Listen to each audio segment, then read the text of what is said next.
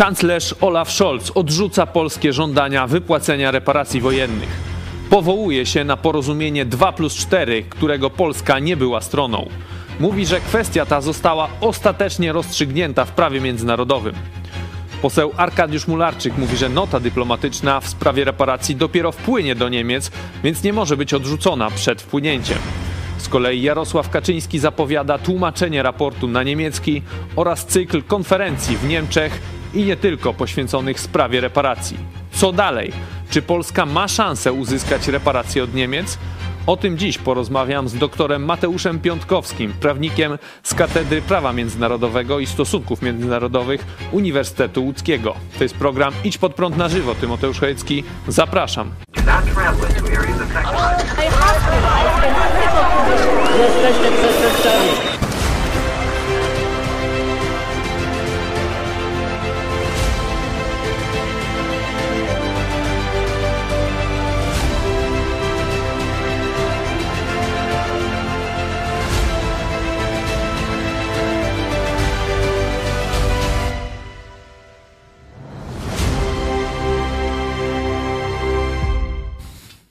Witam Państwa bardzo serdecznie. Z nami w studio redaktor Cezary Kusowicz. Witam. Dzień dobry. A na łączach dr Mateusz Piątkowski, prawnik z Katedry Prawa Międzynarodowego i Stosunków Międzynarodowych Uniwersytetu Łódzkiego. Witamy Panie doktorze bardzo serdecznie w naszej telewizji. Dziękuję bardzo. Dzień dobry Panie redaktorze. Dzień dobry Państwu. Przypominamy tradycyjnie na początek, że możecie pisać komentarze na YouTubie, na czacie. Prosimy Was także o polubienie naszej produkcji, o subskrypcję naszego kanału. Przypominamy też o wsparciu telewizji Idź Pod Prąd. Możecie nas wesprzeć idź pod prąd kropka p l slash wsparcie. Jesteśmy niezależną telewizją utrzymujących się, utrzymującą się z Waszych wpłat. Jesteśmy także na Patronite, a my przechodzimy do dzisiejszego tematu. Wczoraj wieczorem głośno było o tym, że kanclerz Olaf Scholz zareagował, wypowiedział się w wywiadzie dla Frankfurter Allgemeine Zeitung na temat no, dyskusji o reparacjach, bo polska nota jeszcze nie wpłynęła. On powiedział, że mogę zaznaczyć, podobnie jak wszystkie poprzednie rządy federalne, że kwestia ta została ostatecznie rozstrzygnięta w prawie międzynarodowym. Kanclerz powołuje się na porozumienie dwa plus cztery z tysiąc dziewięćset dziewięćdziesiątego roku, czyli dwa państwa niemieckie i cztery te państwa tak zwane okupacyjne, tak, zwycięskie po drugiej wojnie światowej. Panie doktorze, jak to się ma do polskich żądań? Poseł Mularczyk mówi, że to już i tak jest dobry krok naprzód, że nie powołują się na, na te to mniemane zrzeczenie, tak, z tysiąc dziewięćset pięćdziesiątego trzeciego roku. Nie będziemy dzisiaj dyskutować na temat moralnej polskiej racji, tak, że Polsce się reparacje należą. To myślę jest oczywiste dla każdego Polaka, czy przynajmniej powinno być. Będziemy rozmawiać, jak to, czy jest jakiś realny scenariusz, albo jak powinna wyglądać polska strategia. Czy to rzeczywiście jest jakiś krok naprzód, że, że kanclerz Scholz powołuje się już teraz na, na to porozumienie dwa plus cztery z tysiąc dziewięćset dziewięćdziesiątego roku? Znaczy, trzeba zwrócić uwagę, że faktycznie porozumienie, na które, bo to jest właśnie, cała rzecz też polega na tym, że ten proces pokojowy z Niemcami miał charakter bardzo skomplikowany, on miał złożony. On wszystko oczywiście się zaczyna w Poczdamie w tysiąc dziewięćset czterdziestym piątym roku. Polska i Niemcy nie są stroną porozumień poczdamskich i oczywiście ogólna zasada prawa stanowi tak, że umowy nie wiążą tych państw, które nie są stronami. To jest naturalne, natomiast jest, są oczywiście wyjątki. Wyjątkiem, którym umowa może przewidywać korzyść na rzecz państwa trzeciego, a także obowiązki na, na, na niekorzyść państwa trzeciego. I twierdzi się, że układy w Poczdamie to była umowa zawarta na korzyść Polski, która stroną nie była, ale na przykład uzyskała cesję terytorialną, czyli ziemię zachodnie. Tu chciałbym też podkreślić, że trochę się mówi w kontekście ziem zachodnich jako elementu reparacji. Ja mimo wszystko tych dwóch rzeczy bym nie łączył, ponieważ to, że uzyskaliśmy ziemię zachodnie, było wynikiem czego innego, było bardziej wynikiem naszego porozumienia, w pewnym sensie naszej relacji z aliantami. My otrzymaliśmy te ziemię jako rekompensatę za utracone ziemię drugiej Rzeczpospolitej, a także to był jakieś no, docenienie naszego wkładu w zwycięstwo nad trzecią Rzeszą w okresie drugiej wojny światowej. Więc tych kwestii, tych dwóch kwestii bym nie łączył. Też się pojawiają w prasie, tak, niemieckiej prasie pojawiły się takie wątki, że jeżeli jeżeli podnosimy kwestię reparacji, to co z kwestią graniczną? Kwestia graniczna jest zamknięta, ale wracam do tej, do tej kwestii traktatu dwa plus cztery.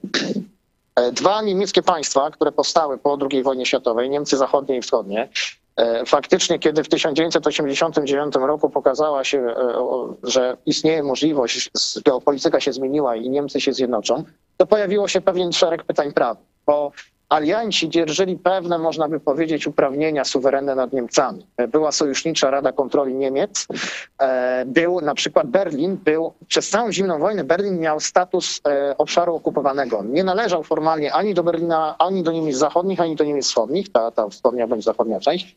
W związku z tym trzeba było tę kwestię uregulować. Okazało się, że na zjednoczenie Niemiec zgodę muszą dać te cztery mocarstwa alianckie. I właśnie ten traktat dwa plus cztery, faktycznie są analizy takie, które podnoszą, że ten traktat, on ma taką nazwę, on się nazywa Final Settlement, czyli ostateczne rozliczenie, można by powiedzieć, wszystkich zagadnień związanych z Niemcami w okresie drugiej wojny światowej. I faktycznie w ramach tego traktatu te, Polska, tak jak pan redaktor wspomniał, stroną tej umowy nie była. Polska uczestniczyła w pracach negocjacyjnych nad tą umową, ponieważ kanclerz Helmut Kohl twierdzi się, że usiłował jeszcze grać kwestią granicy zachodniej, ponieważ była taka doktryna niemiecka, która twierdziła, że zjednoczone Niemcy mogą otworzyć kwestię graniczną, kwestię granicy z Polską na nowo, bo te traktaty, które były zawierane przez te odrębne państwa niemieckie, nie będą wiązały. To wywołało pewien alarm w naszej służbie dyplomatycznej. Pamiętajmy, to były czasy pierwszego rządu Tadeusza Mazowieckiego, ministra Krzysztofa Skubiszewskiego. Polska rozpoczyna pewną ofensywę dyplomatyczną. Ta ofensywa dyplomatyczna jest skuteczna, ponieważ my jesteśmy dopuszczeni do negocjacji tej umowy, bierzemy udział i między innymi w pewnym sensie mocarstwa wymuszają na Niemczech. Tu wielka zasługa prezydenta George'a seniora Busha, który jednoznacznie powiedział, że nie będzie zgody na zjednoczenie Niemiec, jeżeli Niemcy nie uregulują granicy z Polską w ostatecznej formie traktatu prawa międzynarodowego. To się dzieje. Mogę, mogę panu przerwać, bo, bo, bo wielu, może niewielu, ale ludzie właśnie wskazują, że kwestia granicy zachodniej nie jest, nie jest zamknięta, bo Polska nie ma traktatu pokojowego z Niemcami. No i pojawia się ten argument, że, że Niemcy mogli, mogłyby otworzyć kwestię zachodniej granicy. Pan doktor mówi, że, że ta kwestia jest zamknięta właśnie dzięki temu traktatowi dwa plus cztery. Czy to jest jeszcze jakaś inna przyczyna? Tak jest. To jest zamknięte. Po pierwsze z uwagi właśnie na traktat dwa plus cztery. A następnie jeszcze trzeba pamiętać o tym, że Polska oczywiście zawarła traktat graniczny z Niemcami w tysiąc dziewięćset dziewięćdziesiątym roku i w ramach te dwa, można by powiedzieć, te dwa porozumienia są taką, można by powiedzieć, osią zamykającą sprawę. Bo pamiętajmy, Polska nie jest stroną traktatu dwa plus cztery, ale te cztery mocarstwa, które negocjowały ten traktat, Oni występowały, one występowały jako liderzy obozu alianckiego, tak zwanych Narodów Zjednoczonych. Polska w okresie drugiej wojny światowej była członkiem Narodów Zjednoczonych. W ogóle organizacja O N Z, Organizacja Narodów Zjednoczonych, protoplastą była właśnie ta struktura Narody Zjednoczone, które w okresie drugiej wojny światowej prowadziły, prowadziły walkę z państwami osi. W karcie Narodów Zjednoczonych w ogóle możemy znaleźć coś takiego jak odniesienie się do dawnych państw nieprzyjacielskich. I artykuł sto siedem tej karty stanowi, że generalnie rzecz biorąc nic w karcie Narodów Zjednoczonych nie może, że tak powiem, um, unieważniać jakiejkolwiek akcji, która dotyczyła dawnych państw nieprzyjacielskich. Dawnym państwem nieprzyjacielskim były Niemcy. W związku z tym te mocarstwa cztery negocjowały w imieniu niejako całego obozu alianckiego, którego członkiem była Polska. Jest to, można by powiedzieć, ta kwestia graniczna dla mnie jest całkowicie przez to zamknięta. I możemy powiedzieć, że co prawda może bezpośrednim traktatem pokojowym to nie było, ale jest to pewien substrat porozumienia pokojowego, bo niejako jest to, jest to, jest to porozumienie gwarantowane siłą tych mocarstw alianckich, wynikającej z tej specyfiki procesu pokojowego Niemiec. My stroną, tak jak wspominam, porozumienia nie było i oczywiście tutaj no, muszę powiedzieć z akademickiej jak najbardziej e, poprawności, że są głosy mocne i mające pewne poparcie, że była to w istocie ostatni moment na podniesienie kwestii reparacyjnych, bo właśnie wskazuje się na to, że ten traktat miał wymiar ostatecznego e, i jeżeli nie, te kwestie, które nie zostały tym traktatem uregulowane, są zamykane. Tak, takie głosy również się co do tego pojawiają i faktycznie, faktycznie że, że z uwagi na ten końcowy charakter tego traktatu, ten traktat zamyka jakby całą drugą wojnę światową i zamyka wszystkie rozliczenia z nim związane. No i, i chyba tak, taka linia jest spotkać. kanclerza Scholza, tak? Że, że, to, to zamyk, że, że, że właśnie ten traktat zamyka te sprawy. Jakie w takim razie możliwości prawne ma Polska? No bo Czy, czy to, że, że tam pada to sformułowanie, że on zamyka wszystkie sprawy będące konsekwencją drugiej wojny światowej, czy to pse, przesądza sprawę reparacji, czy, czy my możemy e, ubiegać się o te reparacje, korzystając z jakichś innych aktów prawnych?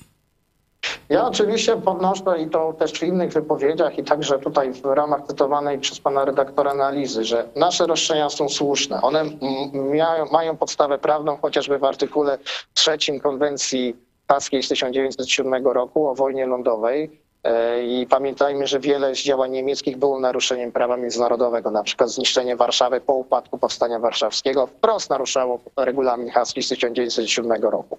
I w tym wypadku te, te podstawy są. Roszczenie też jest słuszne, jeżeli mówimy o moralności, tak jak pan redaktor następnie wspomniał, nie ma tu wątpliwości, ale oczywiście niestety tak, tak też trzeba powiedzieć, że nie każde słuszne roszczenie jest egzekwowalne. My faktycznie mamy tutaj w tej sprawie z takim konglomeratem, można by powiedzieć, pewnych okoliczności, bo zrzeczenie się z tysiąc dziewięćset pięćdziesiątego trzeciego roku, oczywiście jest spora dyskusja na ten temat. To należałoby oceniać tak naprawdę nie tyle w kontekście naszego prawa wewnętrznego, co bardziej w, oceniając to poprzez orzecznictwo międzynarodowe i posługując się tutaj tak zwanymi właśnie jednostronnymi aktami państwa jako źródłem prawa międzynarodowego, czy było publiczne, czy też nie. Idealnie, idealnie o tych kwestiach powinien rozstrzygnąć Trybunał Międzynarodowy. Ale droga do tego Trybunału jest dość daleka. Właściwie rzecz biorąc możemy, można by powiedzieć, że jest jeszcze bardziej trudniejsza niż samo zagadnienie. Bo w prawie międzynarodowym nie ma czegoś takiego, że możemy państwa pod przymusem zaciągnąć do sądu międzynarodowego. Państwa muszą się na to zgodzić. Niemcy i Polska.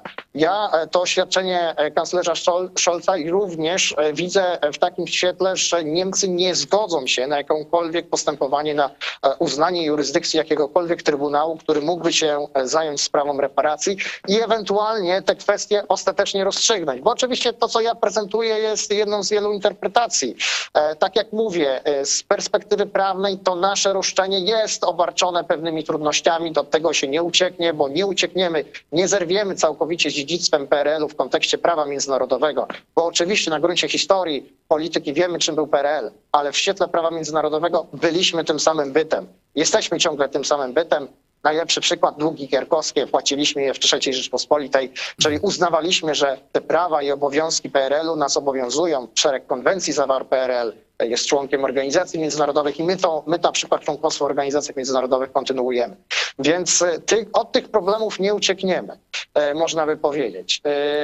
Dalej, no jeszcze jest ta kwestia potwierdzenia tego życzenia się. dwa tysiące czwarty rok to też jest w pewnym sensie problem, bo faktycznie potwierdzając w dwa tysiące czwartym roku to życzenie się reparacji, rząd polski zamknął, wydaje mi się, taką jedną z ostatnich dróg, czyli podniesienie tej nadzwyczajnej zmiany okoliczności, jaka miała miejsce w tysiąc dziewięćset osiemdziesiątym dziewiątym roku w wyniku przemiany ustrojowej.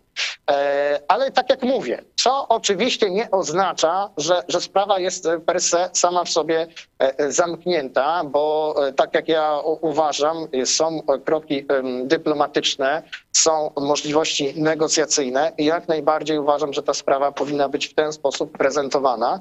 I wydaje mi się, że pod tym kątem raport i, i cały, cały, można powiedzieć, szum medialny, jaki spowodował raport, bo tak naprawdę wydaje mi się, że wiele osób nie zdawało sobie sprawy ze straty, jakie Polska poniosła, ale też z tych powojennych skutków związanych z załamaną demografią, związanych z, z, z zatrzymaniem rozwoju państwa, że być może w takim ujęciu światowym, można by powiedzieć, ten raport wzruszy sumienia, bo to jest moim zdaniem jedna z najważniejszych rzeczy, która może spowodować, że zaczniemy, że strona niemiecka podejmie mimo wszystko rozmowy na temat tych reparacji, bo tak jak mówię, reparacje to nie tylko musi być przelew na konto. To może być upamiętnienie ofiar, pols, polskich ofiar niemieckich zbrodni, bo nie każdy Niemiec na przykład wie, co się stało na Woli w pierwszych dniach sierpnia tysiąc dziewięćset czterdziestego czwartego roku. Nie każdy Niemiec zna bombardowanie Wielunia i tak dalej. To jest jedna rzecz. Dwa, też taki mam swój postulat, na przykład rozmawiajmy na temat pomocy wojskowej ze strony Niemiec. Potrzebujemy tej pomocy, możemy stać się, zbroimy się, mamy poważne zagrożenie naszej, naszego bezpieczeństwa i być może tutaj te rozmowy mogłyby... Po prostu ja proponuję pójście też tą drogą alternatywą, drogą dyplomacji, nie tylko patrzeć na to twarde prawo, bo tak jak mówię, pod kątem takiego stricte prawa międzynarodowego możemy mieć tu pewnym, w pewnym sensie pewne przeszkody, których nie pokonamy, których kolokwialnie mówiąc nie odkręcimy i pewnym, z pewnym dziedzictwem, z którym nie możemy zerwać niestety, ale możemy poruszyć sumienia.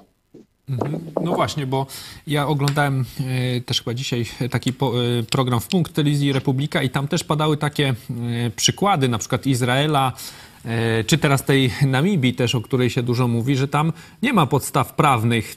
Te, te, wypłac- te, te, te reparacje, które Niemcy płacą, właśnie one zostały pod wpływem presji, czy tam ich interes, jeśli chodzi o Izrael, to ich interesów też międzynarodowych. W Polsce jest duża dyskusja, tak jak pan doktor mówi, o tym, o tych prawnych aspektach, o tych wydarzeniach pięćdziesiąty trzeci, dziewięćdziesiąty, teraz dwa tysiące czwarty, jakie tam te akty prawne, ale czy właśnie ta presja międzynarodowa nie jest kluczowa? No bo te sądy, sądami to może trwać latami, a jak będzie odpowiednia presja, to, to rzeczywiście Niemcy... będą przyciśnięte, nie chcę powiedzieć będą musiały, bo może tak nie będzie, tak, ale e, myślę, czy to nie jest tak, że ta presja międzynarodowa, presja jakaś społeczna, dyplomatyczna nie jest w tej sprawie ważniejsza niż konkretne te akty i, i analizy? Tak jest, ja się w pełni z tym zgadzam. Oczywiście ta droga dyplomatyczna, ta droga właśnie rokowań, ta droga, to już wspomniałem, trochę się powtarzam, poruszenia sumień jest tą drogą, którą można zawsze pożądać, podążać niezależnie od przesłanek prawnych. Tak jak mówię, tak jak pan redaktor też wspomniał, sądy międzynarodowe, oczywiście idealnie by było, żeby tą sprawę rozstrzygnął sąd międzynarodowy, ale nawet droga do jurysdykcji tego sądu międzynarodowego jest bardzo utrudniona i Niemcy mogą się na to nie zgodzić. Ale my możemy oczywiście działać na polu, na polu światowym. Pamiętajmy, że nie jesteśmy jedynym państwem, które zostało pokrzywdzone w wyniku drugiej wojny światowej. Są państwa, których też, pomimo zawieranych różnego, oczywiście sytuacja każdych z państw jest różna, ale przecież okupowana nie była tylko Polska, były państwa bałkańskie, była Grecja. Tam również jest takie poczucie krzywdy. Przecież pamiętajmy, że kiedy był kryzys w Grecji, ten kryzys finansowy, Grecja również zwróciła uwagę, że tak naprawdę w stosunku Niemiec może wystąpić z reparacjami za okres też wyjątkowo krwawej okupacji niemieckiej w Grecji w wyniku inwazji na to państwo w tysiąc dziewięćset czterdziestym pierwszym roku. Też jest kont- kontekst Dalekiego Wschodu. Zwróćmy uwagę, że są państwa pokrzywdzone okupacją i agresją japońską.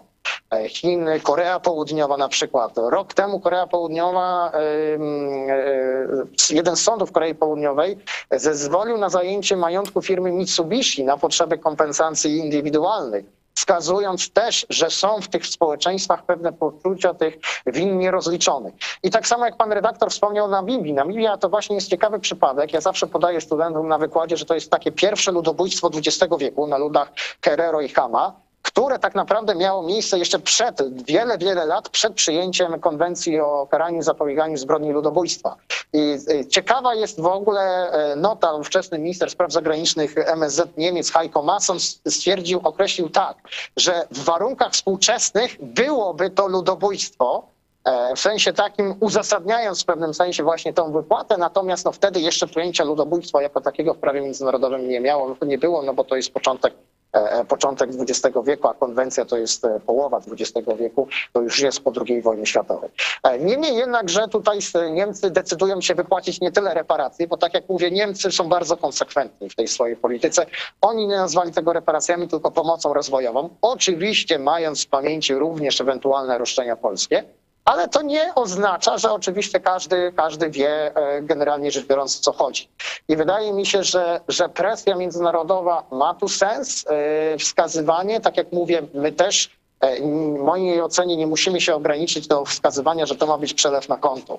To mogą być wielowymiarowe działania niemieckie, które mają na celu też upamiętnienie po prostu historii. Pamięć o historii to pamięć o naruszeniach prawa międzynarodowego, co ja jako prawnik w szczególności na to zwracam uwagę, żeby pamiętać o zbrodniach, bo no, z niepamięci mogą się stworzyć kolejne niestety tego typu sytuacje. Ta warstwa edukacyjna też jest ważna, a może też się pojawi bardzo konkretne działania, które byłyby też symboliczne i też by miały odpowiedni konglomerat finansowy w tej mierze. Tak więc droga prawna może być wyboista, może być wręcz zamknięta, nie da się tego ukryć, nie można, że tak powiem, no, przejść obok tych argumentów w pewnym zakresie obojętnie, ale zawsze pozostaje droga rozmów, droga prezentowania tych roszczeń jako słusznych, abstrahując od tego, czy one są egzekwowalne, czy też nie, bo tak jak mówiłem, jest duża szansa na przyjęcie, że nie są egzekwowalne, że to orzeczenie było skuteczne, że traktat dwa plus cztery faktycznie zamykał te wszystkie materie, ale to nie oznacza, że ta sprawa jest zamknięta. Porozmawiajmy troszkę właśnie o tej presji dyplomatycznej, bo jeśli chodzi o akty prawne, no to tu widać jeszcze nawet z polskiej strony długi czas, tak, bo, bo ta nota dyplomatyczna jeszcze nie wpłynęła. Do, na razie mamy raport, teraz ma być właśnie pokazanie tych aspektów prawnych, tłumaczenie na niemiecki. To jeszcze będzie trwało. Cezary Kusowicz, do ciebie pytanie, jak ty oceniasz to, co się wydarzyło? No bo my w naszej telewizji wielokrotnie wskazywaliśmy, że ten PiS mówi o tych reparacjach, nic nie robi za bardzo. Teraz no w końcu... W mojej ocenie jakiś tam ruch zrobił, jakiś sukces jest, skoro nawet kanclerz Scholz musi się tłumaczyć, zaczyna już się tłumaczyć, no to znaczy, że gdzieś jednak ta presja ma sens.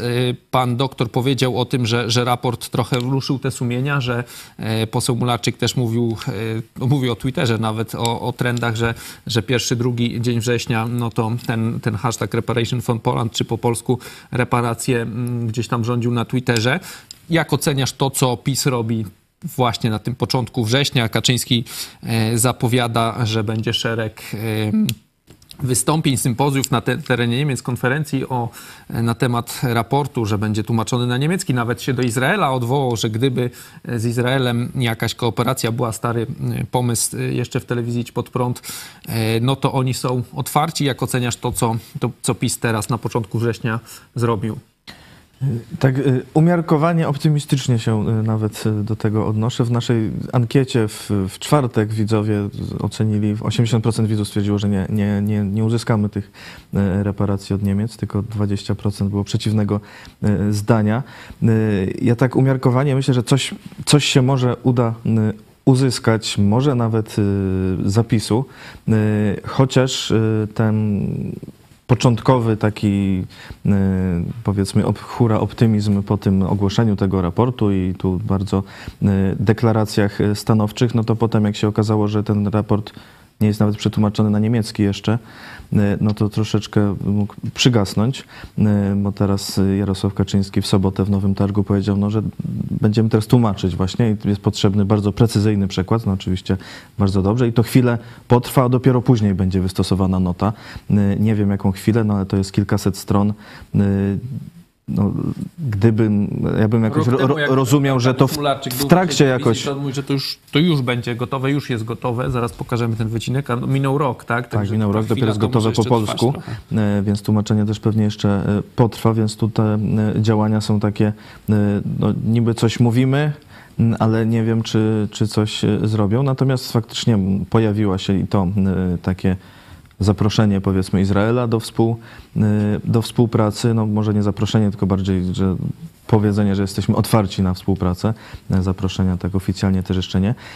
Z kolei Zbigniew Kuźmiuk, europoseł, też mówił w Polskim Radiu, że jak przedstawili ten raport w, w, tam u siebie w tej swojej grupie europejskiej, konserwatyści reformatorzy, no to tam też wzbudził duże emocje i na przykład greccy posło, europosłowie czy, czy też chętnie się do tego chcą przyłączyć i jakąś rezolucję na przykład zaproponować, także jest jakaś tam, może też włoscy, bo Włosi też o reparacje się tam jakieś Włosi do Niemiec no, próbują jakoś ubiegać. Jakoś z tego co na historii uczyli, to jakoś Włosi byli...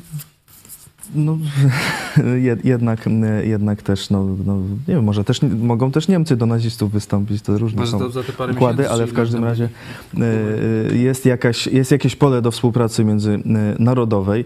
Dobrze by było, żeby PiS to wykorzystał, skoro już tę sprawę rozpoczął. Nawet opozycja deklaruje współpracę i tu cała, i Lewica, i, i Koalicja Obywatelska.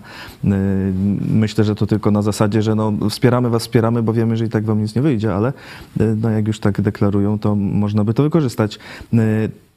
Ale czy PiS to zrobi?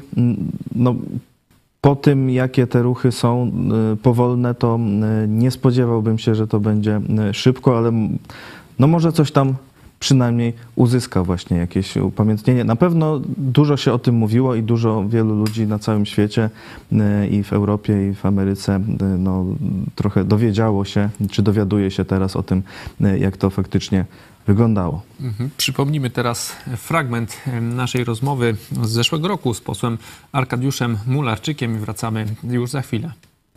Jesteśmy cały czas na etapie finalizacji raportu o stratach wojennych. Na, natomiast trzeba podkreślić, że raport ten w zasadzie jest ukończony, natomiast y, kluczowe jest tu decyzje y, polityczne, które musi podjąć kierownictwo państwa polskiego, y, ażeby wybrać właściwy czas, moment i miejsce podniesienia w relacjach polsko-niemieckich tej problematyki. Panie pośle, powiedział pan, że we władzach naszego państwa jest ta chęć uzyskania reparacji, no ale z mojej perspektywy wygląda to tak, że, że Prawo i Sprawiedliwość porusza, podgrzewa temat reparacji wojennych przed wyborami, potem przez całą kadencję jednak niestety jest o tej sprawie cicho, aż do następnych wyborów. Chcę zapewnić, że to nie jest temat, który, który jest jakby tematem, który będziemy podnosić tylko w, od czasu do czasu, a nie będziemy go w konsekwencji realizować, ponieważ no, ten temat jest, on dotyczy fundamentalnych relacji polsko-niemieckich i niezależnie od tego, czy jaki jest rząd, taki czy inny, on jakby będzie w relacjach polsko-niemieckich. Ale chcę podkreślić, że ten temat będzie podniesiony i jestem przekonany, że doczekamy się wypłaty tych świadczeń w takiej czy, czy innej przyszłości. Właśnie, panie doktorze, jak pan ocenia, tak ogólnie powiedział pan, że ten raport, powiedzmy, robi dobrą, dobrą robotę, tak kolokwialnie, także wzruszył sumienia. Ocenia pan to, co robi państwo polskie? No bo długo się mówiło, że, że PiS przez te pięć sześć lat rządów gdzieś tam podgrzewa tylko ten temat reparacji. No teraz wygląda na to, że, że jakieś konkretne kroki w końcu zostały podjęte. Jak pan to ocenia? Czy to jest gdzieś tam tylko gra polityczna, czy rzeczywiście Polska zaczyna coś w tej sprawie reparacji robić, jakieś rzeczy, które mają szansę powodzenia? No, oczywiście ja mogę się bardziej wypowiedzieć tylko w kontekście zagadnień prawnych, tutaj nie, nie komentując w żaden sposób bieżącej polityki. Wydaje mi się, że na pewno, wydaje mi się, że, że to poruszenie sumień, to zwrócenie uwagi społeczności międzynarodowej na naszą taką szczególną sytuację. My wnieśliśmy bardzo wiele do zwycięstwa nad państwami osi, ponieśliśmy ogromne straty, a po drugiej wojnie światowej byliśmy praktycznie właściwie jednym z najbardziej przegranych państw. Musimy zwrócić uwagę, że pomimo, że te argumenty prawne, i to muszę powiedzieć właśnie z takiej akademickiej przyzwoitości, no jednak układają się w pewną całość, którą trudno Polsce będzie zakwestionować, to jednakże musimy zwrócić uwagę społeczności na tą naszą szczególną sytuację, że tego zaspokojenia właściwie nie było, że odbudowaliśmy kraj tylko i wyłącznie naszym wysiłkiem, wielka część naszego P K B została zainwestowana w odbudowę kraju po wojnie i, i, i w pewnym sensie ta, ta sprawiedliwość, a właściwie można by powiedzieć to poczucie takiej niesprawiedliwości dziejowej, które jednakże się, się wydarzyło. Dobrze, że ten raport powstał, bo wydaje mi się, że będzie on zawsze narzędziem i czy, czy, czy będą te rządy, czy następne, czy, czy, czy w przyszłości dla przyszłych pokoleń, bo to jest na pewno narzędzie pamięci. I tak jak mówię, na rozmowy zawsze jest czas, na rozmowy o, o ważnych rzeczach, o słusznych, podkreślanie właśnie tego słusznościowego aspektu, abstrahując od tych zagadnień twardych, prawnych, tak, takich stricte technicznych, prawniczych, zawsze jest miejsce. Więc jak właśnie tutaj w studiu Państwo wspomnieli o, o tych, o, o chociażby działalności tak europosłów greckich, to jest właśnie ten kierunek, szukanie sojuszników, zwrócenie uwagi, że my nie jesteśmy jedynym państwem, gdzie druga wojna światowa jest nierozliczona. I działając wspólnie, na przykład idealnie w, w ramach O N Z u, może nawet doprowadzić do przyjęcia rezolucji Zgromadzenia Ogólnego O N Z, która wzywałaby dawne państwa nieprzyjacielskie do wypłaty reparacji za czasy drugiej wojny światowej, e, no, byłoby dużym wydarzeniem politycznym bez wątpienia. Więc myślę, że, że to jest dobry kierunek. Mhm. Panie doktorze, to na koniec zapytam, opozycja, część opozycji, tak, bo tutaj doktor Cezary Kusowicz mówił, że, że oni są za, no ale część mówi, że teraz należałoby zwrócić się o reparację w stronę Rosji, że teraz jest wojna z Rosją, no to Niemców na razie nie ruszajmy. No oczywiste jest też, myślę, dla, dla każdego Polaka, że Polsce należą się i reparacje od Niemiec, i od Rosji, bo, bo taka jest historia i tutaj z tym dyskusji nie ma. Jak wygląda ta sprawa potencjalnego uzyskania z, z punktu widzenia pra, prawnego reparacji dla Polski ze strony Rosji? A to jest ciekawy temat, bo tutaj faktycznie, jeżeli byśmy nawet poszli tą drogą tego twardego prawa międzynarodowego, to faktycznie w układach poczdamskich znajdziemy ku temu odpowiednią podstawę, bo w układach poczdamskich zgodnie z ustaleniami Wielkiej Trójki reparacje polskie miały być transferowane przez Z S R R. Oczywiście mało tego, Z S R R mogło, można by powiedzieć, pobierać te reparacje tylko z obszarów niemieckich znajdujących się pod okupacją sowiecką. A wiemy z układów poczdamskich, że tak zwane ziemie odzyskane zostały wyłączone spod sowieckiej strefy okupacyjnej, ale wiemy z historii, że Sowieci, wkraczając na Dolny Śląsk, na Pomorze, na Warmię i Mazury, rozmontowywali na przykład wyposażenie fabryk i po prostu grabili, mówiąc proste, tereny z tych najcenniejszych elementów, które później mogłyby być przydatne tak w gospodarczym funkcjonowaniu państwa polskiego.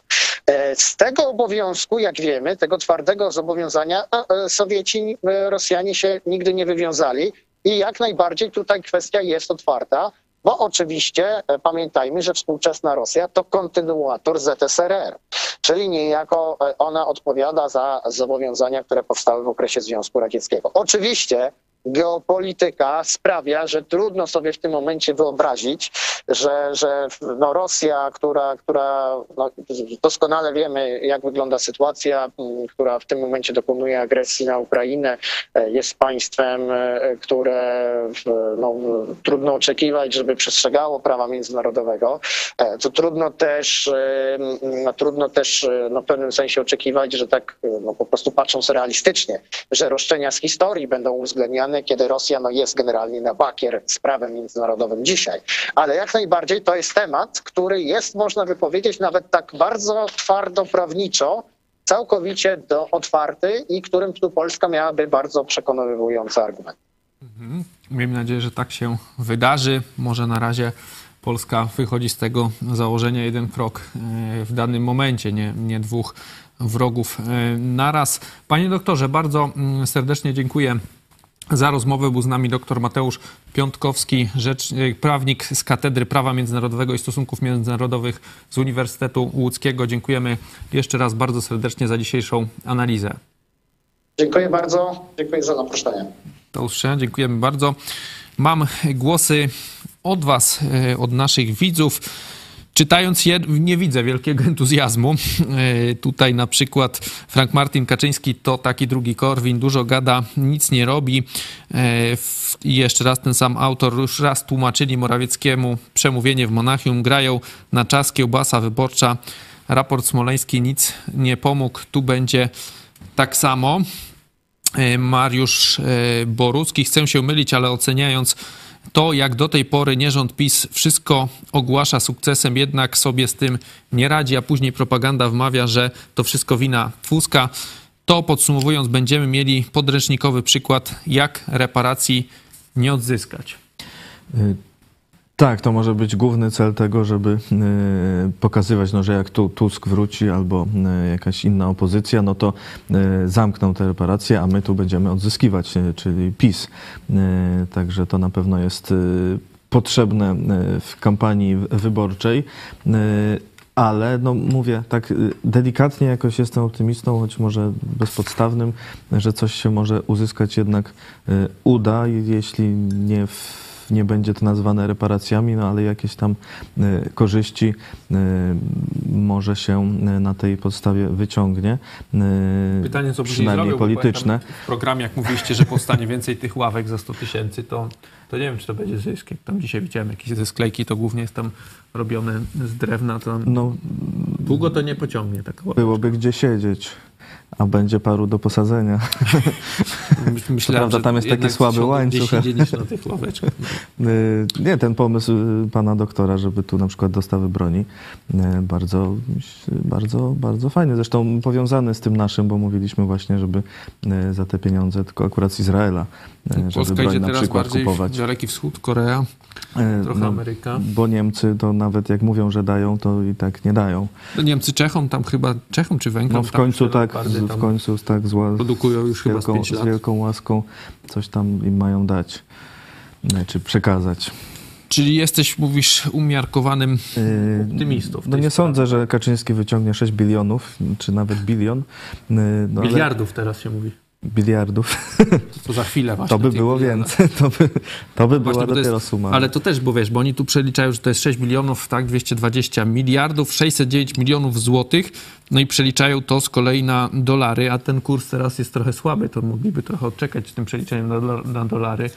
Szczególnie, że Niemcy to pewnie w euro bardziej. To też słabo. Ale też słabo. Też słabo. To też trzeba słabo. Poczekać, jak będzie mniejsza inflacja, no ale to tak szybko może się nie uda, to może ten kurs będzie lepszy. Może N B P ma plan, żeby w odpowiednim momencie wystartować, tak? Jak albo będą... przeliczą po kursie może jakiś tam jeszcze z, z końca drugiej wojny. No, tak czy z początku. Okej, okay, no to jeśli mowa o tych biliardach... Że na pewno korzyści, przynajmniej polityczne, międzynarodowe, można by tutaj yy, uzyskać. No czy PiS to zrobi, to... No zobaczymy. Zobaczymy, no ale jak teraz czas na, na trochę humoru naszej telewizji. W R M F ie nowa prowadząca chyba, bo to jest pierwszy raz jej zadebiutowała. Debiut. Kazimiera Szczuka. No głośnym echem yy, się odbiło to jego, jej wystąpienie. Yy, zobaczmy właśnie o tych biliardach, jak, jak jest pani przygotowana do tematu reparacji. Jeżeli ktoś dzisiaj chce twierdzić, że Związek Radziecki działał w imieniu Polski, nie, nie, nie, to no znaczy, nie, że... Znaczy, nie mówię, pan, nie mówię ja że, to, rozumiem, że to robi ale... pani, ale są takie głosy w debacie. Związek Radziecki no, był okupantem. Się niejako pod presją nie. okupanta, ale zrzekliśmy się ale reparacji. Co to znaczy, że się zrzekliśmy? To znaczy, że się zrzekliśmy. Kiedy się zrzekliśmy? W jakiej formie? No w takiej formie, że się zrzekliśmy po prostu nie, pisemnie. Nie, pani redaktor, to jest no, bardzo ciekawe, bo ja jestem... bardzo dokładnie nie, nie, wiadomości. Ja no, chciałbym bardzo szczegółowo, znaczy, to, bardzo precyzyjnie, bo ja, to jest jasne. Bardzo ważne. Rzeczywiście takie, takie tezy się pojawiają w debacie publicznej, tak, tak, ale, ale tutaj pan, w czwartek w na tym miejscu... W pięćdziesiątym drugim roku, ale to pani zdaje redaktor, się, że ja prowadzę tę rozmowę, a nie redaktor, pan i chciałabym, żeby pan teraz przestał mówić. Chodzi pani o to, że można zdania. Powiedzieć, że Związek Radziecki skrzywdził nas bardzo i moglibyśmy się do niego zwracać o y, odszkodowanie, a przynajmniej o ten nieszczęsny wrak tu polewa. Dlaczego on nie pani wrócił redaktor, do Polski? Um, po pierwsze, nie w pięćdziesiątym drugim, a w pięćdziesiątym trzecim roku mm-hmm. no było... No to pomyłka, no ale to, no tak, nie ale chcę, żeby jeżeli, pan się jeżeli rozwijał pani teraz. Będzie, może pan jeżeli przestać? Pani będzie mi przerywać, będę, nie będzie mi dawać skończyć będę, nawet jednego zdania, ale ja nie to ta chcę, żeby pan kończył. Ja nie, nie ma chcę. Większego sensu. Ja wiem, ale, ale ja zadała nie chcę, mi pani pytanie, pan, co, jeżeli się zrzekliśmy. I to jest nieprawda. Powiedziała dobrze, pani to, nieprawdę. Dobrze, powie... Nasi słuchacze tak, zasługują na to, żeby to sprostować. To nie jest nieścisłość, to jest nieprawda. Bardzo proszę, żeby pan przestał mówić. Dobrze? Może pan przestać mówić proszę, pani na moją redaktor, prośbę? Proszę, pani redaktor. Natomiast to, dobra, że pani się nie podobają moje odpowiedzi, to nie znaczy, nie, że prostu, może pani, nie, może pani oczekiwać cały czas innych. Owszem, taka nie jest podobają moja odpowiedź. Mi się. Ja rozumiem, ale chce pan bardzo długo mówić, a ja chcę, żeby pan mówił krótko ja i rzeczowo. Ja chciałbym skończyć jedno zdanie. Do, doczepił się pan do niuansu. Nie, nie skończy pan nie tego niuansu. Zdania. Dobrze, nie do niuansu. Proszę mi powiedzieć, y, m, czy... Ta sprawa reparacji, które mamy odzyskać od Niemiec, to jest sześć biliardów, tak? Biliardów? Mhm. Nie słyszałem takiego słowa w języku polskim jak biliard. Bilionów, bilion. Przepraszam, bilionów, bo to jest bi, bi, bilion, to jest właśnie... Bilion liczba, to jest o trzy zera więcej niż miliard. Mil, milion milionów, tak? Tysiąc, milion, tysiąc miliardów. Tysiąc tak, milion miliardów. Milionów. No więc pomyliłem.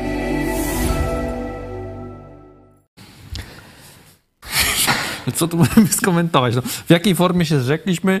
Takiej żeśmy się zrzekli, nie wiem, czy to o nas... Na piśmie. Tak, na piśmie. Jakoś, to, no. No, widać, że y, pani Szczuka Pierwszy była po prostu myślisz, nieprzygotowana, mam nadzieję. No bo t- takich wywiadów mielibyśmy słuchać się. Dziennikarz no, mówi, chciałbym, ale aby pan się, przestał mówić. O, o rozgłos, I żeby pan no to... przestał, to jest wywiad z panem, ale żeby pan nie mówił. Nagle wszyscy mówią o tym wywiadzie, to był wiceminister M S Z no, Paweł Jabłoński. Tak, ale nie wiem, czy, czy będą z tego powodu słuchać więcej remefów. To tak jak Marcin Najman, wiesz, no. Nie słynie z dobrych walk, ale słynie. Widać, że pani Kazimiera Szczuka po prostu nie była przygotowana, słyszała coś o tym zrzeknięciu, ale nie wiedziała dokładnie.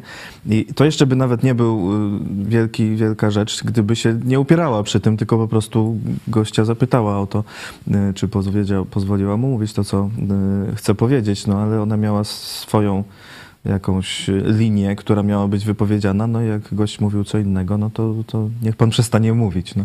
Coś niebywałego w wywiadzie z kimś. Ale to jest ciekawe też właśnie, no bo z, zarówno ona, jak i ta, pamiętasz, taka pani Ogórek, one takie były mm, obie z lewicy. Magdalena, tak. E, tak. I teraz obie do mediów poszły, tylko jedna do PiSu, druga tu do R M F u, tak atakuje tych pisowców. Ta lewica jakoś tak kończy w mediach. No jakoś wiedzą, z której strony chleb jest posmarowany, widać. Podsumowując, e, możemy... Już nie będziemy nowych tematów chyba dzisiaj. Ale telewizja i spod prądu dzisiaj jest inna. U nas można długo mówić, każdy gość może wyczerpująco odpowiedzieć na każde pytanie. Nawet jak się no z nim nie py... zgadzamy, to potem ktoś wyczerpująco no go ewentualnie skrytykuje. Ale tam na przykład takich matematycznych dyskusji tam nie było. No właśnie tu, tu też pan minister troszkę... O tych biliardach nie wiedział. No bo biliard istnieje. Ale mógł nie słyszeć, mógł nie słyszeć, bo takich sum złotych raczej się tak. nie używa, bo to już no u nas tysiąc bilionów. Też mamy swoje jednostki czasu, ale to, to kiedy indziej. Może kiedy. Takich dyskusji e, na razie e, nie będziemy przeprowadzać.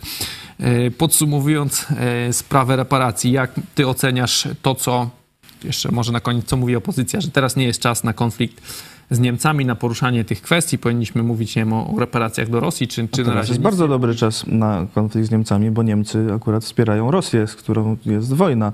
Także no dlaczego... Zresztą no, jak, jak kiedy jest dobry czas? Zawsze no. będzie jakiś pretekst do czekania. Tak. Myślę, że tu jest akurat szczególnie teraz międzynarodowa opinia właśnie może tym bardziej poprzeć, no bo zobaczyła, jak ci Niemcy są teraz naprawdę, czy politycy przynajmniej niemieccy, jak wspierają, czy biznes niemiecki, jak wspiera Putina. I tutaj jest szansa na może uzyskanie czegoś więcej niż gdyby to parę lat temu, kiedy no to wszyscy niby w dobrych stosunkach z Niemcami, wszystko fajnie i nagle reparacje. Także no, jeśli Jarosław Kaczyński na to czekał, no to powiedzmy, że gratuluję, chociaż, chociaż wątpię. No, czekamy na tą notę dyplomatyczną, no, ale no, wydaje się, że coś w tej sprawie ruszyło. Tylko pytanie, czy oni chcą uzyskać, czy po prostu już w polityce wewnętrznej polskiej jest tak źle i wiedzą, że zima będzie ciężka i zimna. No pewnie tak, że pewnie już, niestety tak. Że już teraz aczkolwiek. Już tak wytaczają najcięższe działa. Pewnie tak. No zobaczymy, jak z tym tłumaczeniem pójdzie, no ale skoro ono nie było równolegle robione, chyba że było, tylko jeszcze tam dokończają. To, bo to będzie tłumaczenie i potem jeszcze sprawdzenie. Niemiecki, chociaż Niemcy, oczywiście Niemcom przekazali już ten raport, tylko rozumiem, że po polsku tam trzy dni temu, ale no, no to Niemcy pewnie się tam zapoznają, jakoś se tam przetłumaczą, żeby no wiedzieć, o co chodzi, no ale oficjalnie nic się nie wydarzy, dopóki nie będzie tego tłumaczenia, tak przynajmniej mówi Jarosław Kaczyński, bo z, z raportem smoleńskim też tam, tu mamy taki, powiedzmy, precedens, no różne rzeczy się działy, trzeba najpierw miał być, potem trzeba było coś tam z, dokończyć, potem nie można było podpisać, bo pandemia, też tłumaczenie też jakoś nie było, ma być, nie wiem czy ma być nawet, także no w efekcie nic się y, tak naprawdę nie stało, y, no ale gdyby faktycznie to chodziło tylko, żeby dokończyć to tłumaczenie i tak niedługo, no to może na przykład dwunastego września na rocznicę tego y, właśnie traktatu dwa plus cztery by można... Nie, to tydzień został niecały. To może na czternastego listopada na rocznicę traktatu, traktatu gra, granicznego z Niemcami, to też w tysiąc dziewięćset dziewięćdziesiątym roku. Y, no bo widzę, że jakiś dat szukają, no bo czekali na pierwszego września, to tu no, nie wiem. Zobaczymy, no oby... No, a co do Rosji, no to oczywiście też jak najbardziej. Tu pan doktor mówił o tym, że to Związek Sowiecki miał nam wypłacać te od Niemiec reparacje jakby i tam były różne tam wymiany, a my tu niby nam coś dawali, a my im za to węgiel, także w rzeczywistości płaciliśmy za to. Tu przychodziły na przykład sześć milionów dzieł marksistowskich autorów, zdaje się, książek, także tam, no, ale druga sprawa, no to by były może już nie reparacje, tylko jak, no bo reparacje, no to z, tak z definicji to jest bardziej przegrany powinien płacić, no ale już nie, nie mówiąc o nazwach, no to jakieś rekompensaty, odszkodowania za te szkody, które Związek Sowiecki bezpośrednio tutaj wyrządził. Sowieci za te morderstwa, ludobójstwa można to nazwać, kradzieże, rabunki, gwałty i tak dalej, to oddzielna sprawa.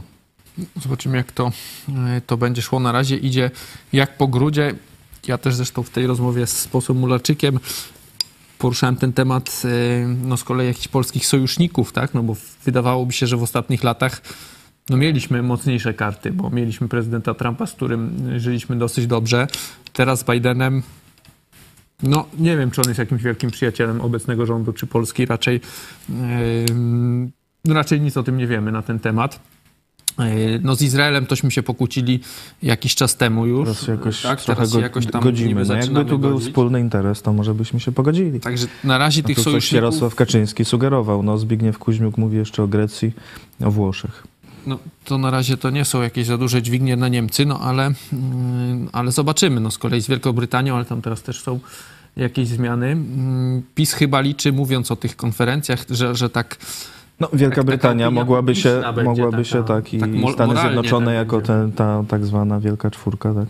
Chyba, że tak się Niemcy Mogliby poczują się bardziej, tak? I zapłacą, ale nie wiem, czy to tak, tak się poczują. Poczuć, no.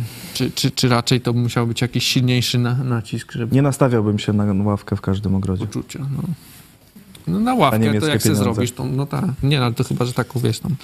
Z marketu, nie ze stu tysięcy. A chyba, że taka prywatnie, ta za po sześćset złotych. Aha, ale no. To nie wiem, czy dla każdego wystarczy z tego, co PiS uzyska.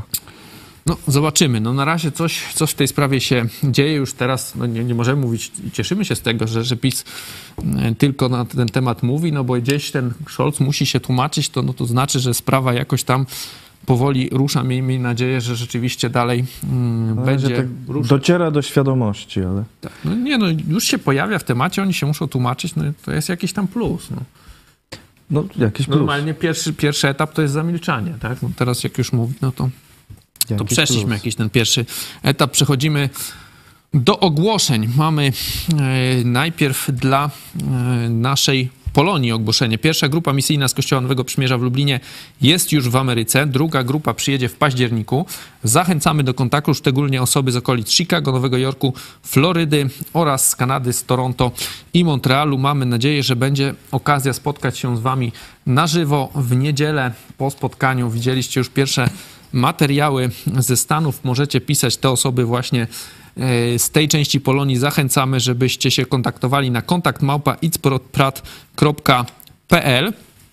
Teraz zaprosimy was na godzinę osiemnastą. Zapraszamy na ostatnią spowiedź Ali. To jest silniejsze niż narkotyk. Pokażmy teraz trailer tego programu. Pochłaniał mnie nauk, czyli palenie marihuany. To mnie do tego stopnia pochłaniało, że ja już czasami jakieś tam plany sobie układając, myślałam sobie, hej, gdzie ty chcesz iść? Przecież nie potrafisz przestać palić tego, a marzysz o rozwijaniu siebie i tak dalej. Widziałam, że jeśli nie, nie zwalczę tego nałogu, nie pójdę dalej. Jezus działa silniej niż narkotyk i to jest działanie trwałe, właśnie nie takie chwilowe, takie jak daje e, samo zużywanie narkotyków. Dla mnie najważniejszą obietnicą jest to, że znajdę się z nim po śmierci w niebie. Aha. I że tam będzie najlepsza wspólna imprezka.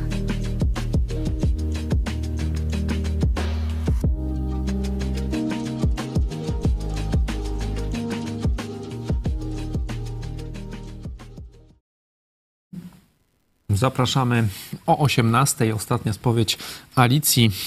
Tam dowiecie się więcej, a z naszych ogłoszeń na naszym kanale jest już dostępny sierpniowy newsletter. Zachęcamy do obejrzenia skrótu tego, co się działo w środowisku Idź Pod Prąd w ubiegłym miesiącu. Na naszym kanale oczywiście na YouTubie. Po programie zapraszamy Was na pomysł dziś pastora Hajckiego, jak utracić część nagrody w niebie, a także kartka z kalendarza Piotra Stkowicza, ofensywa armii francuskiej na Zagłębiu Sarry z tysiąc dziewięćset trzydziestego dziewiątego roku. Bardzo mało znane i mało znaczące wydarzenia, jak się niestety okazało. A na koniec oczywiście przypominamy o kontakcie telefonicznym. Możecie dzwonić na numer pięć trzy sześć, osiem jeden trzy, cztery trzy pięć. Porozmawia z Wami Michał Fałek. Zachęcamy do kontaktu i także do wsparcia telewizji Idź Pod Prąd.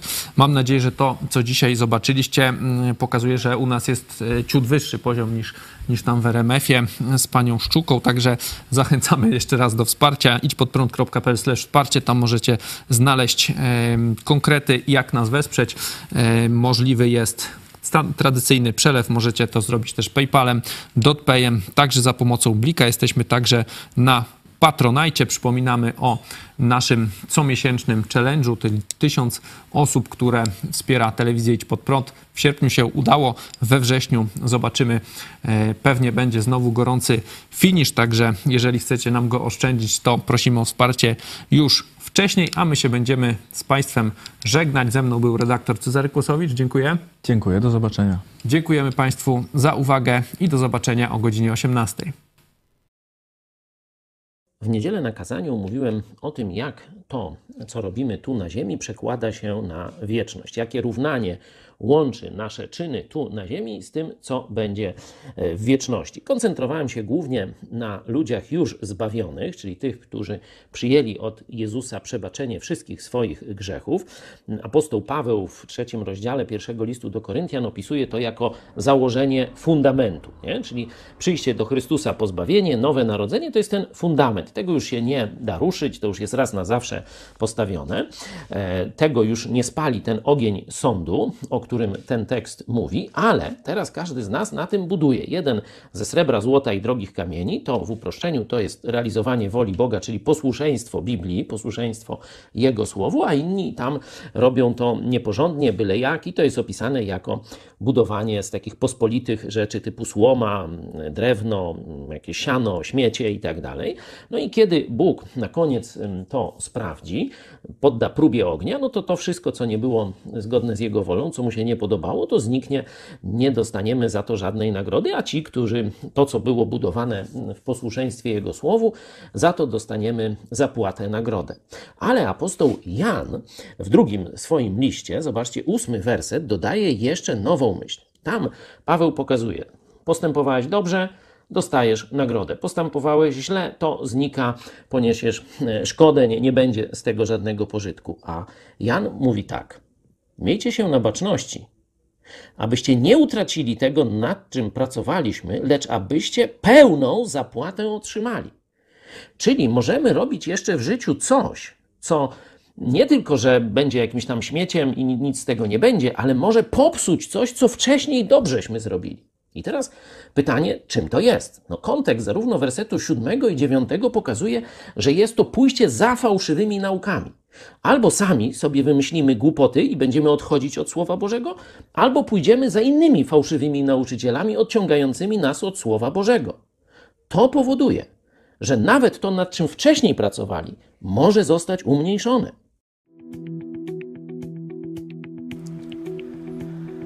siódmego września tysiąc dziewięćset trzydziestego dziewiątego roku oddziały francuskiej trzeciej Armii przekroczyły granicę francusko-niemiecką w Zagłębiu Sary i ruszyły w głąb Niemiec. W dwa dni później dołączyła do trzeciej również francuska czwarta Armia. Francuzi dość łatwo pokonali niemieckie oddziały graniczne. Potem ich marsz hamowały głównie niemieckie pola minowe. Niemcy użyli bardzo skutecznych min szrapnelowych, które wyskakiwały na wysokość pasa i dopiero na tej wysokości rozrywały się, rażąc odłamkami. W wielu miejscach Niemcy pozostawili też napisy po francusku zapewniające, że nie zaczną do Francuzów pierwsi strzelać. Łącznie w tej ofensywie Francuzi użyli około czterdziestu dywizji, co stanowiło ponad połowę wszystkich, które w tym momencie zmobilizowali. Niemcy dysponowali dwudziestoma dwoma dywizjami, z czego